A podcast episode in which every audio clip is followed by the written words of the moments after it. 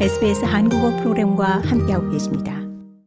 연방정부의 100억 달러 규모의 주택기금 설립 법안에 결정권을 주게 된 녹색당이 이 법안에 수정 압력을 가하고 있습니다. 오늘 열린 자유당과 국민당의 합동 의원총회에서 이 자유당 연립은 호주 주택 미래 기금 설립 법안에 반대한다는데 의견을 모았습니다. 이에 따라 연방 정부가 주택 미래 기금 법안을 통과시키기 위해선 상원에서 녹색당과 두 명의 무소속 의원의 지지를 받아야 합니다. 아담 벤트 녹색당 당수는 연방정부의 계획하에 호주의 주택 위기는 더 악화되기만 할 것이라며 법안 수정을 원하고 있습니다. 녹색당은 매년 인플레이션과 연동해 최소 50억 달러를 정부 임대주택과 저렴한 주택에 투자하기를 바라고 있습니다.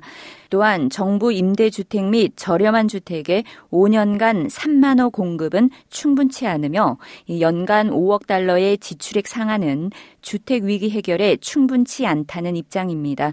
노동당에서 주택 이슈를 담당하고 있는 맥스 챈들러 매더 의원은 정부의 현 제안 법안은 주택 부족 문제를 해결하기에 충분치 못하다고 지적했습니다. Right now, every year, the federal government invests $12 billion in tax concessions for property investors via negative gearing and capital gains. 챈들러 매더 의원은 현재 연방 정부는 negative gearing과 양도 소득세를 통해 이 부동산 투자자를 위한 세금 감면에 120억 달러를 매년 투자하고 있다면서 연방 정부가 정부 임대주택 및 저렴한 주택 공급에 투자할 연간 50억 달러를 충당할 길이 없다는 생각은 얼토당토해 보인다고 지적했습니다.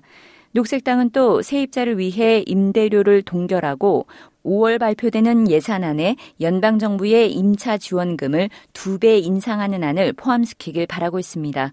이외에도 향후 5년 동안 벽지에 사는 원주민 주택에 10억 달러를 투자할 것을 요구하고 있습니다.